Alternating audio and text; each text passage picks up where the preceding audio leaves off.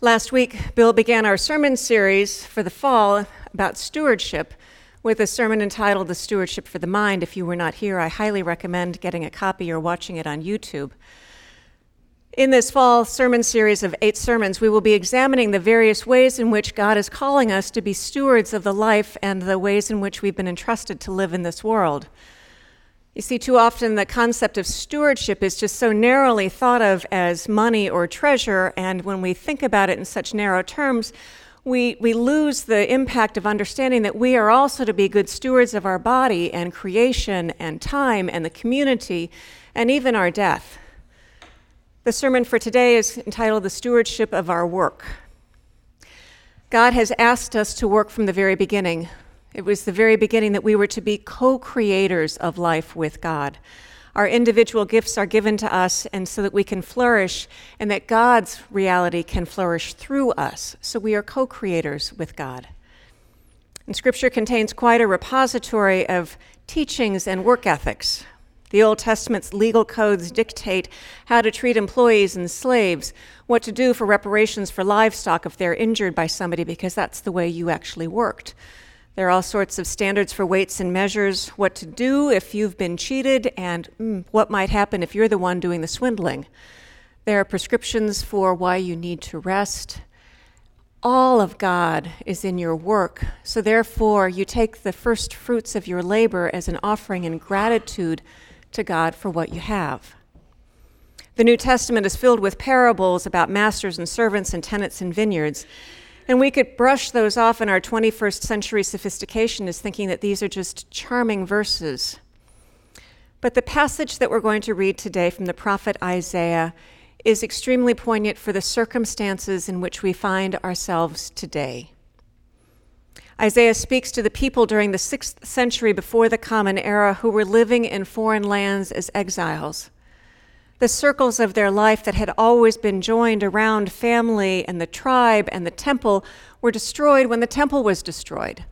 So now they were learning to live in a foreign land. They were influenced by worshipers of pagan gods. There were people rushing in to fill the void with corrupting ideas, and others just made their own meaning because they had lost sight of who they were and whose they were.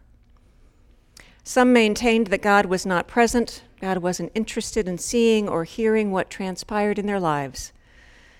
So before I read what Isaiah says to this congregation of people, please join me in prayer. God, you have spoken to us through creation and your prophets since the beginning.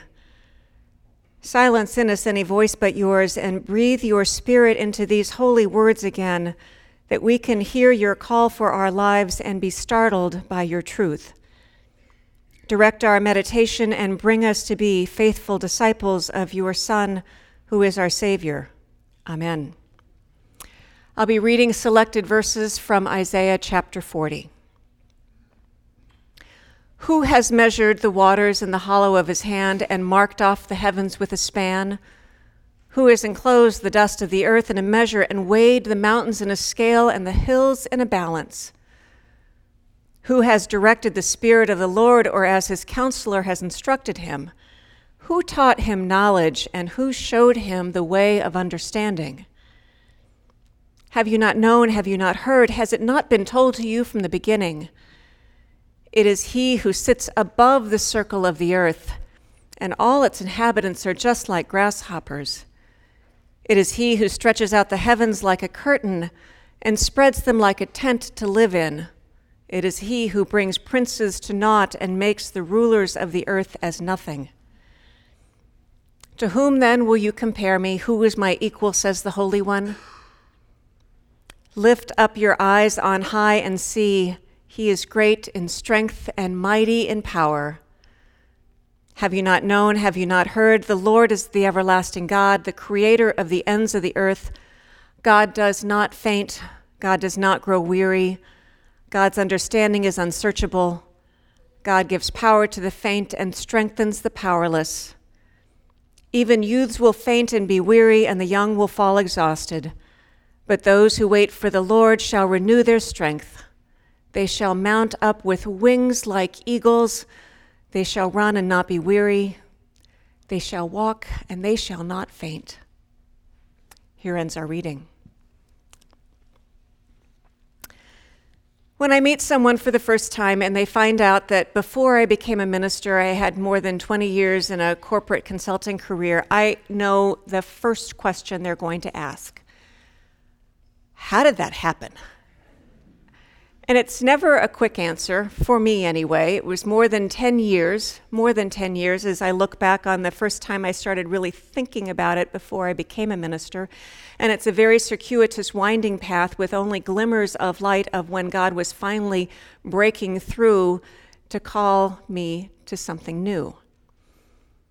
But here's one memory of a very important turning point. At one time, I was leading a consulting practice for a firm in Boston that was dedicated to improving a retail bank's ability to attract and retain customers. At that time, banks would dangle free checking and no-fee A T Ms and even pay one hundred dollars bonuses to entice new customers, only to find out that months later they'd walk out the back door or never really use the account and then later close it.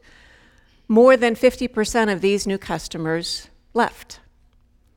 Now, the profitability for the bank didn't rest on opening the new account. It was retaining the customers and cultivating over a lifetime with these customers, even the first three to five years, some payments behaviors and some behaviors that would buy new products and services. That's the way profitability was gained. In our consulting practice, we had intellectual capital and customer and financial models, and we could demonstrate how more customers would come into the bank with new work processes and workflows. And as I say all those things, I know I sound like a consultant again. We were pitching a deal to one of the largest banks in the country, and our proposed project had a very significant profitability projected. We had spent a lot of time in this bank. I knew the executives, I knew people on the front line, we had their data, we had done all sorts of models of what could happen, and it all boiled down to if we could change the behaviors of three percent of their customers, it was significant profitability. Now, three percent doesn't sound like much, but in reality, it takes a Herculean effort to change behaviors first inside the bank with the employees so that they and then can change the behaviors of customers. But we proved it's possible, and the cumulative impact was indeed quite profitable. There was nothing glamorous about this. It was just solid, customer-focused, good banking. It was a great project. It was a great pitch. We won the project, and I was delighted. As I was sitting on the plane going back to O'Hare, all I could think of was, gosh, what if? What if instead we were pitching a project to inspire their employees to be three percent more faithful to God? And that was a light bulb that went off for me. And when I was thinking of three percent more faithful to God, I'm not, I'm not in any way suggesting that they were going to evangelize or proselytize. I'm the first one to get offended when someone wants to bring me to the altar for a conversion or shove his or her religion in my face. That's, that's not what I'm implying. But what I was thinking of is imagine the lasting benefits far beyond any income statement, but the benefits to the family and to a community if, in fact, the people in the bank believed and behaved as though they knew that God cares about their work as accountants and tellers and loan officers. Think about what it would mean for them if they knew that God really cares about what they do every day and that God loves them. Think about what might happen if just three percent more of the time they were following Jesus' commands because they matter in the workplace. Now see, becoming more faithful doesn't make you less competitive. In fact, we have all kinds of examples of fabulous capitalists who are also great Christians. To fully embody your faith makes you so much stronger. So play along with some what ifs. What if, on average, we were three percent more honest in employee reviews? And we really talked to the other person. Author and coach to Silicon Valley executives, Kim Scott, claims that the strongest leaders, those who inspire loyalty and motivate employees, are those who are willing to be what she calls radically candid. She wrote a book, I highly recommend it, by the name of Radical Candor. Radical Candor is telling it like it is with poor performance and praising specific talents that you've observed that you know can be made better. Radical Candor articulates harsh truths, and it is welcomed by an employee when he or she knows that you fundamentally care about them as a person. If you really know someone and care about them, you can speak the truth to them, and it's welcome. Performance rises when those who care for your success hold the bar and want you to get there. Consider what it would be like if we were just three percent more willing to see the other person not as just a production unit, but as someone with untapped creative potential in his or her field. It asks us, do we really see the other person?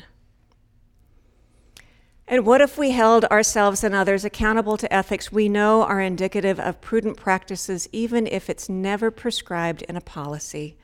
We know how to do the right thing. We don't need someone to tell us. I'm not talking about becoming a whistleblower, but rather braving the small acts so that the potential for the big and destructive things just plain old don't happen. Working in places with a high moral standard means that you step away from the slippery slopes. What if we were three percent more invested in a colleague's project and she knows that we really have her back? What if three percent more often we wondered how Jesus would support us or chastise us for our behavior at work? It seems as though employees are expected to check their faith at the door when entering a commercial enterprise. Economist Milton Friedman's iconic nineteen seventies, uh, nineteen seventy New York Times article is often cited for having initiated and defending this practice. According to Milton Friedman, business leaders have, I quote, one and only one responsibility, which is to increase profits, and they are never to let their perceived, quote, social responsibilities infringe on any of their decisions. It took hold. Over decades, shareholder value has been prioritized over everything else, creating value for our country, for my portfolio, and I imagine yours as well. There's good reasons to look after shareholder value. In Accord, though, research firms, research confirms that corporations have discouraged the presence of faith in the workplace. Instead, organizations are marvels at uniting us all around mission and vision statements and common goals. We go into work and we know exactly what we're supposed to do and for whom we are working and how we're supposed to behave and believe. And organizations are also very good at discouraging anything that might be uncomfortable or cause dissent. In the process, we have learned to separate our very best selves, our faith, from where we invest the bulk of our days and decades of our lives. At the same time, people were asked to check their faith at the door before going to work. Research confirms that Christians also feel as though their professional concerns are outside of the interests of the church. More than a majority of clergy admits to sidestepping conversations about work with members, sensing their own blind spots about what actually goes on in the workplace. So here's where we've gotten ourselves. Don't bring your faith to work. I'm checking my faith at the door, and my church doesn't even seem to care about it. This trifecta has served in only isolating us further and further from God and one another sometimes. It's no wonder church attendance has declined, since what we do as a faith community might not seem relevant to the forty to sixty hours a week that you're toiling in your lives. As I sat on that airplane coming home, I realized that the people I saw were often highly educated, professional, and articulate individuals who were starved for meaning. It became for me a new understanding of what we've always referred to in the church as the lost, the least, and the lonely. They need our love and care just as much. I know because I was one of them as well. As a people, we are able to make meaning, and this is where the caution signs are shouting even more loudly. Highly motivated, educated, and talented people are turning more and more to work. In the vacuum of faith, work is becoming the center of our identity and purpose. At a time when we have achieved as a nation the highest productivity with automation, it's not the laborer who works more. You might not be surprised, but those who are clocking the most hours are the skilled professionals, and those with the longest average work week and the fewest leisure hours are we- wealthy married men who serve as executives. I'm talking to us. Now, it's not entirely money that drives such devotion to work, far from it. At work, executives report feeling satisfied and in control, and they have found a passion to explore, and the creativity absolutely can be exhilarating, no doubt. But just as other trends that start at the top of an organization, this ethos of working longer hours to create a sense of fulfillment is bleeding over into other genders and age groups. And as teens are beginning to run the gauntlet to college, they report ninety percent of the time that it is, quote, extremely important, ninety-five percent of the time, to have a career or job that they would enjoy. Professional ambitions are higher than family or kindness. And the downside of not finding a, quote, vocational soulmate can mean that your life might just be wasted. No wonder anxiety is on the rise. Becoming so single-minded for work and building an individual brand is akin to making our careers into idols. As an aside, I, as I was writing the sermon, I noticed a comic strip that I had tacked to the bulletin board above my desk at home. There's, um, in the Washington Journal, on the op-ed page in the lower right-hand corner, there's always a one-frame comic there entitled Pepper, Dot, Dot, Dot, and Salt. Um, It's a one-frame comic that names the affairs of the day.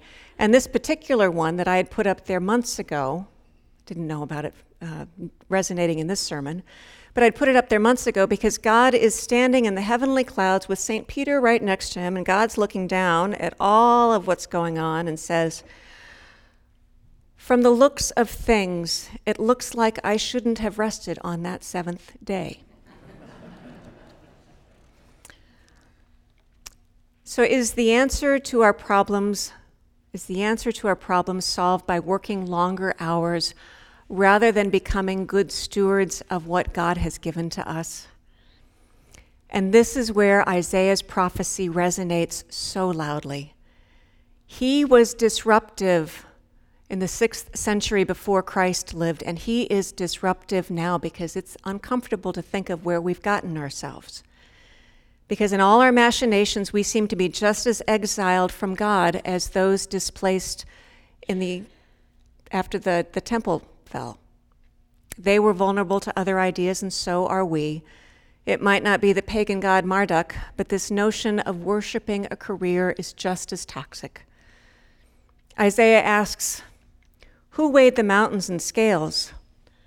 reminding us the things we build pale in comparison to God's craft. Who taught God knowledge, and who gave God a spirit? As the Israelites heard such questions, they had no response, for they knew that God is the creative genius. So before we hang our future on someone else's star or believe we can craft it all by ourselves, let's remember God. Remember God's commands. And remember God is the one who gave us the creative talent, so be a co-creator with God. Finally, Isaiah questions, do you understand God does not grow faint or weary? And it's Isaiah who answers, the one who created us is the one in this life who will lift, lift us up with the wings of eagles. The cornerstone of Isaiah's message is to restore a single-minded trust in God. God chases after us when we are in exile with prophets. God has always kept God's promised covenant even when we turn away, and God continues to pursue us in Jesus and the church. So let me close with some of the hopeful research that surfaced. For the first time in twenty sixteen, scholarly research was conducted about faith in the workplace. that alone is pretty poignant, that it wasn't until twenty sixteen that faith and work were actually studied by scholars in the workplace. Prior to that, it was acceptable to study spirituality, but even faith and venturing into things of how you order your lives through a religion was something you just didn't ask. But they have. Among a number of findings, scholars cited that Christians say they want to use their unique talents for work in ways that bring honor and glory to God. We want to do what God has called us to do in work. We have passions around it that came from God. So that's the glimmer of light that still burns within us. Engineers flourish when exercising their minds to solve problems. They do that with God. Scientists are creative in exploring the edges of the known world when they are thinking and working with God. Nurses are the actual hands of God in healing. We know that some people are very gifted as leaders. It wasn't something that they invented their own. And we want insurance adjusters and administrators to thrive with critical thinking and who are willing to dissolve bureaucracies and be our friend. Prayers are answered by teachers who have patience with children and remind them that they are loved. And flights are bearable when the gate agent understands you're just trying to get home after a long week on the road, and empathy is the balm that soothes when your flight's been canceled. The way to a rewarding career is to do what gives you life, and that life is a talent given from God. So we start with humility towards God, giving thanks for our talents and our passions, knowing that God is the foundation upon which we stand, and God is the glory to which we work and live. May it be so for you, my friends. Amen.